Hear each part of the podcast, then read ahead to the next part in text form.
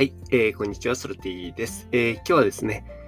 まだ音声配信の世界は紀元前だということについてお話ししたいなというふうに思っております。えー、実を言うとですね、昨日は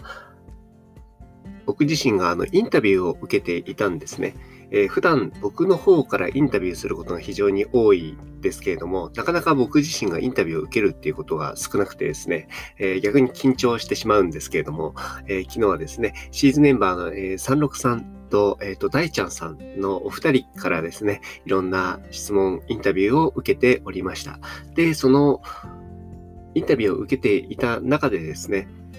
この音声配信の業界っていうところに関して、えー、僕が思っているにですね、えー、まだほとんどの、えー、人の中では、えまだそういった言葉とか概念とかが生まれていない世界、まあ、言ったら紀元前の世界にまだあるというところのお話をですね、えさせていただいたんですね。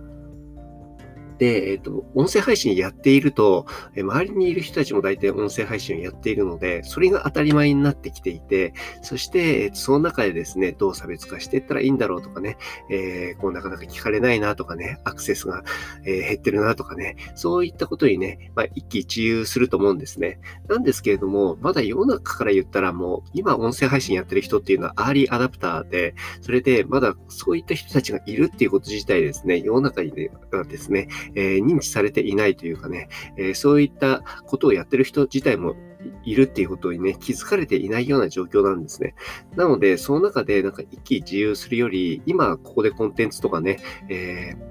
まあ、試行錯誤して、まあ、より良いものを作っていくっていうようなことは非常に必要だとは思うんですけれども、そこで悩んでね、えっ、ー、と、やめていったりとかっていうのはね、全く、えー、もったいないということをちょっとお話しさせていただいたんですね。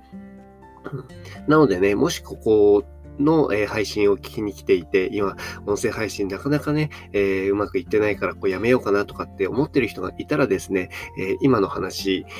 を、えー、思い出していただいて、え今の時点で、なんかこう、細かいことに対してね、え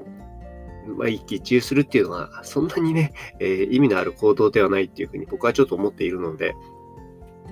まあ、そんなところをね、頭の片隅にえー、置いていただけると、なんか続ける